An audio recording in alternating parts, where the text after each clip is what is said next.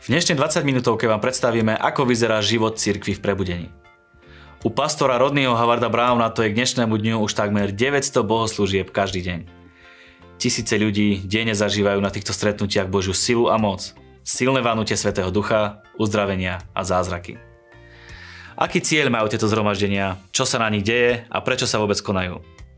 Ako vyzerá denný život cirkvi v prebudení, sa dozviete exkluzívne od jedného z jej lídrov. Vitajte! Priatelia, je mi veľkým potešením, že po týždni sa opäť vidíme. Dnes sa budeme rozprávať o tom, ako vyzerá život cirkvi v prebudení a na moje otázky bude odpovedať človek, ktorý je toho priamou súčasťou. Mojím hostom bude doktor Richard Moore. Richard, opäť som rád, že si prišiel a je veľmi dobre ťa vidieť. Je pre mňa veľkou cťou vidieť ťa a byť s tebou znova. Perfektne. Dneska sa budeme baviť o cirkvi v prebudení. Povedzme si najprv, čo to je to slovičko prebudenie. Prebudenie je veľmi populárne slovo.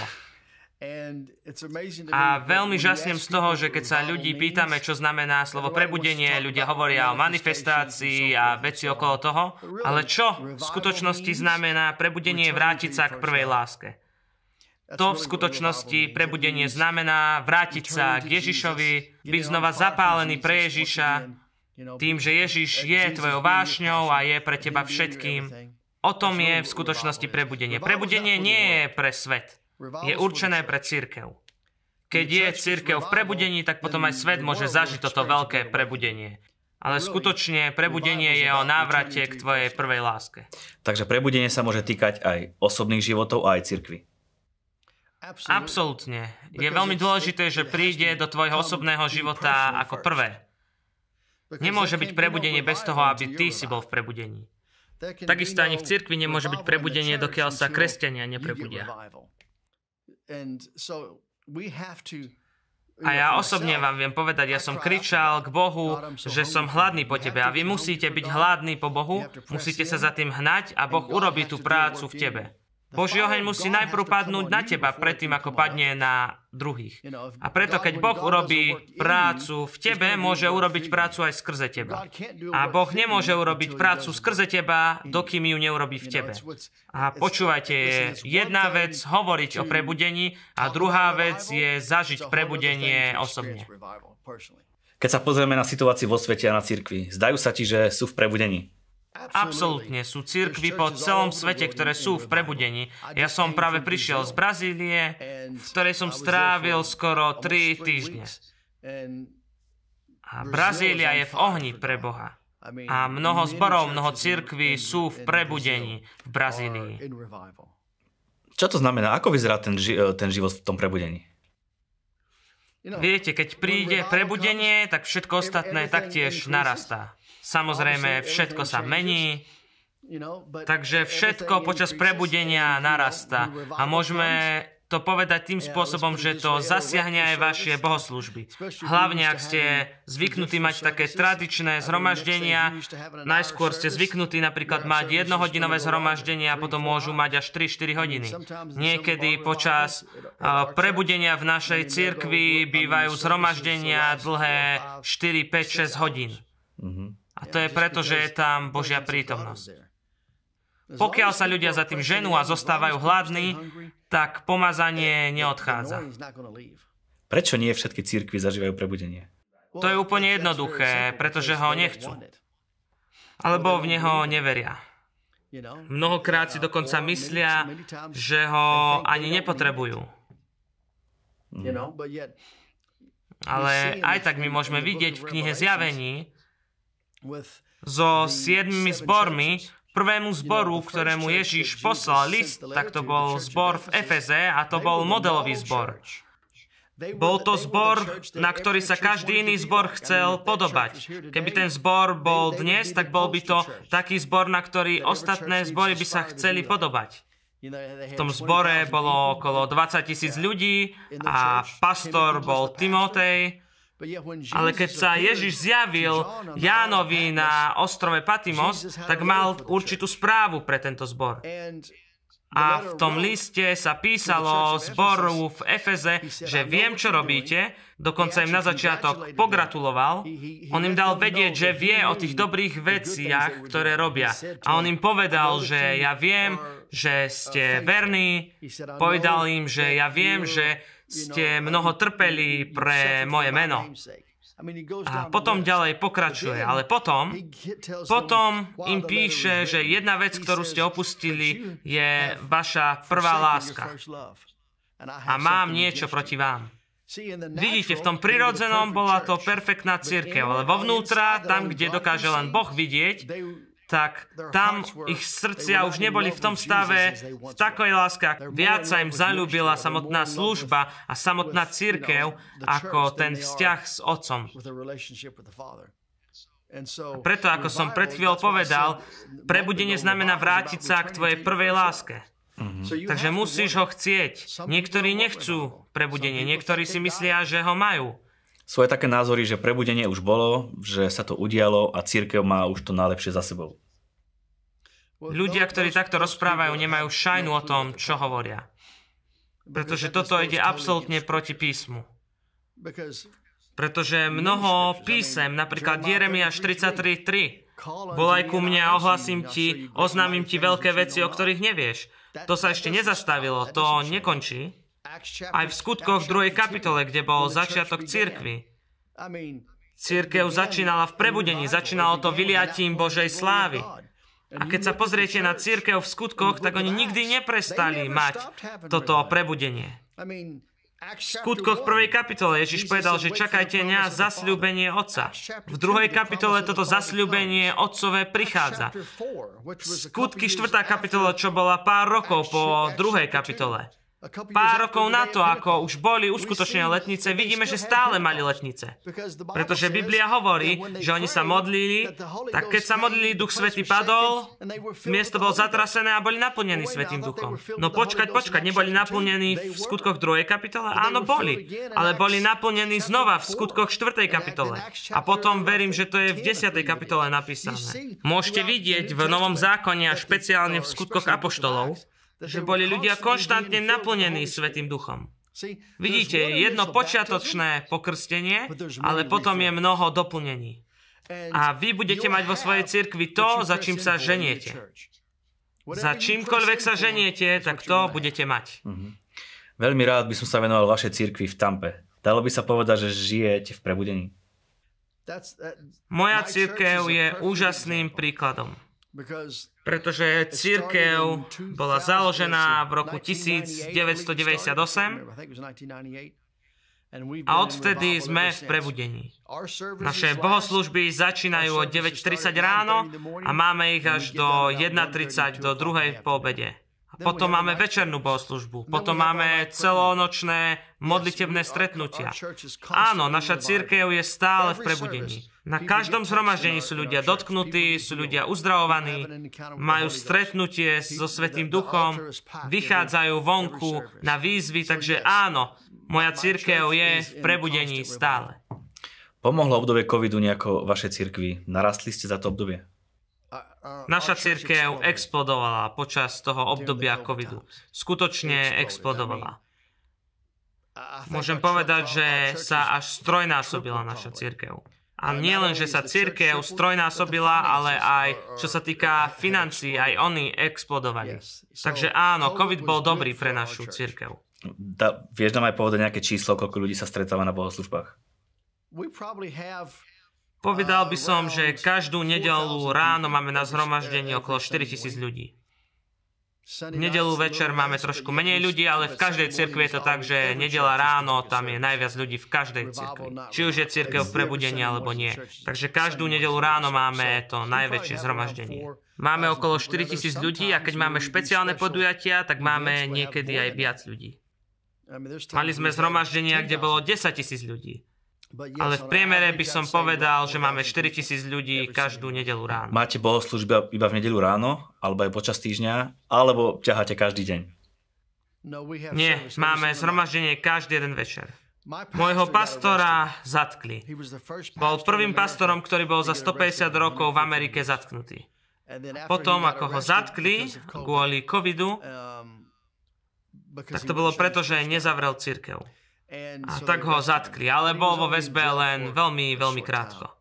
A potom, ako sa dostal von vo z väzby, tak išiel a mali sme ďalej zhromaždenia. Nemali sme tie bezpečnostné odstupy, ktoré sme mali mať. Nemali sme na sebe rúška a vrátili sme sa späť do normálu. Mm-hmm. Takže áno, máme zhromaždenia každý jeden večer a pastor povedal, že zaujmeme stanovisko za celé telo Kristovo po celom svete. Pretože po celom svete církev sa boli uzavreté, ale nemali byť uzavreté. Pretože COVID, COVID bol naplánovaný. Existujú o tom fakty, že bol naplánovaný už v roku 2005. Biblia hovorí o týchto nákazách a tí, ktorí nás pozeráte, tak príde, prídu ďalšie a ďalšie nákazy. Ale my ako církev, my sme imúnni voči ním, pretože sme vykúpení pánovi. A my sa nemáme zatvárať. Biblia hovorí, že nemáme opúšťať svojho zhromaždenia. Nemáme sa zatvárať. Všetko, čo COVID urobil, bolo proti církvi, aby ju zastavil. Takže môj pastor povedal, že nie, my zaujmeme stanovisko za celé telo Kristovo po celom svete. A to bolo dva, dva a pol roka dozadu. Tak odvtedy máme zhromaždenie každý jeden večer a už sme na zhromaždení okolo 800-900, už neviem, aké je to číslo dnes, ale mali sme už viac ako 800 zhromaždení počas posledného 2,5 roka. Niekto by predsa len mohol namietať, zdá sa vám to také božie, že ste porušili federálny zákon a aj napriek zákazu ste bohoslužby mali a stretávali ste sa. Absolútne, pretože my nemáme poslúchať ľudí, ale máme poslúchať Boha. A keď človek vydá zákon, ktorý je proti Božiemu slovu, vtedy my nepočúvame ľudí, ale Boha. Mhm. Je to úplne jednoduchá otázka. K dnešnému dňu, keď vychádza táto relácia, je to už zhruba 900 zhromaždení po sebe idúcich každý jeden deň. Není to únavné? Áno, ale môj pastor nie je na každom zhromaždení. Niektoré mám na starosti ja, niektoré má na starosti iný služobník, iní služobníci, pretože my sme v prebudení. Niekedy ich vedú ďalší pastori, spolupastori v cirkvi. Prvých pár mesiacov robil môj pastor každé jedno zhromaždenie. Ale teraz to už dal do rúk iným božím mužom, ktorí sú veľmi, veľmi pomazaní. Takže teraz káže v stredu a v nedelu. Uh, Není to pre ľudí také unavné? Nezunuje sa im to? Áno, vie to byť únavné pre ľudí, ale preto my máme vytvorené týmy. Týmy, ktoré majú na starosti tieto zhromaždenia. Preto, takže jeden týždeň to robí jeden tým, druhý týždeň druhý tým, ďalší týždeň ďalší tým a tak ich rotujeme, takže nie vždy to majú každý týždeň rovnakí ľudia. Skôr som mal na mysli ľudí veriacich, ktorí chodia na bohoslužby. Že či to není pre nich také únavné a také nezaživné už. Um, Viete, všetko to závisí na človeku. Niektorí prichádzajú každý jeden večer, pretože musíte pamätať, že my sme v prebudení. Ty neprichádzaš si len vypočuť nejakú kázeň. A mnoho cirkví je práve len o tom, o tých kázniach. Ale musíme pamätať, že Božia prítomnosť je tam každé jedno zhromaždenie. Božie pomazanie, Boží oheň padá každé jedno zhromaždenie. Aj ľudia sú uzdravovaní, každé zhromaždenie. Ľudia sú občerstvovaní a Biblia hovorí, že časy občerstvenia prichádzajú v jeho prítomnosti. Takže áno, sú ľudia, ktorí prichádzajú na každé zhromaždenie, sú ľudia, ktorí niektoré zhromaždenia samozrejme vynechajú, Čiže prichádza väčšina ľudí na každé zhromaždenie? Asi nie, ale vždy je tam to stále rotovanie ľudí, ktoré prichádza na zhromaždenie. Stále prichádzajú noví, noví ľudia je vidno na ľuďoch zmenu, keď navštevujú bohoslužby, že sú zmenení, že sa im finančne začalo dariť, že sú zdraví. Je to reálne také hmatateľné? Totálne. Keby ste sa pozreli na naše zhromaždenia, ktoré mávame každú nedelu, každé jedno zhromaždenie v nedelu ráno, ľudia vychádzajú dopredu a hovoria svoje svedectva. A máme tak 8, 9, 10 ľudí na každom takomto zhromaždení, ktorí výjdu a povedia svedectvo. Svedectvo o tom, čo sa stalo, čo sa deje, finančné zázraky, ktoré sa udiali. Svedectva o tom, ako ľudia boli spasení, zázraky z ulic. Takže nadprirodzené veci sa dejú a každé nedelné zhromaždenie ráno ľudia vydávajú svedectvá. Zázraky na uliciach, to ma celkom zaujalo. Čo ty myslíš? Ľudia sú uzdravovaní. Naša církev každý jeden deň vysiela ľudí do ulic, aby išli a svedčili. aby hovorili ľuďom o Ježišovi. Takže keď ideme na ulice, my nehovoríme len o Ježišovi, ale modlíme sa za ľudí a ľudia sú uzdravovaní.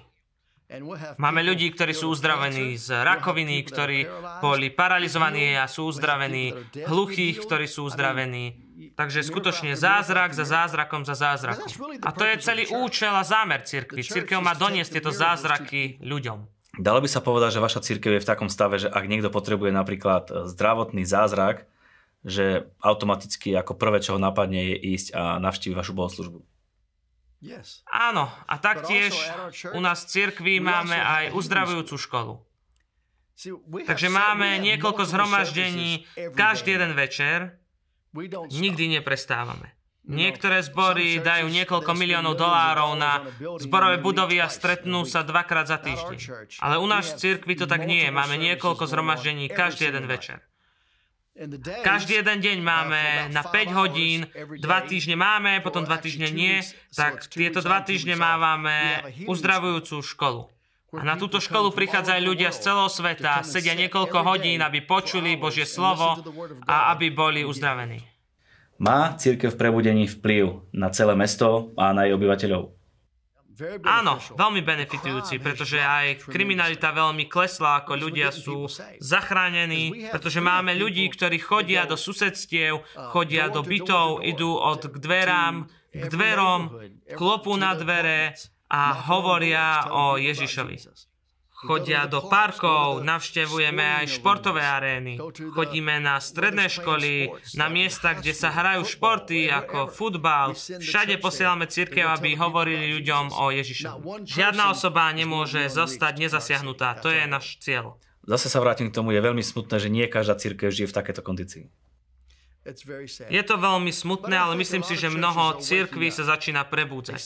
Vidia, čo sa deje v tomto svete, vedia, že toto je posledný čas, posledná, posledné hodiny, posledných dní, ktoré žijeme. A církvy sa začínajú prebúdzať, začínajú kričať k Bohu, začínajú byť hladní po Bohu. Najbližší cieľ na, najbli, najbližší cieľ na nejaké obdobie, ktoré je pred vami, ako vidíš budúcnosť vašej církvy? Že bude oveľa väčšia, budeme mať oveľa väčší vplyv a budeme pokračovať v tom, čo robíme. A naša církev, my veríme, že máme zasiahnuť každú oblasť spoločnosti.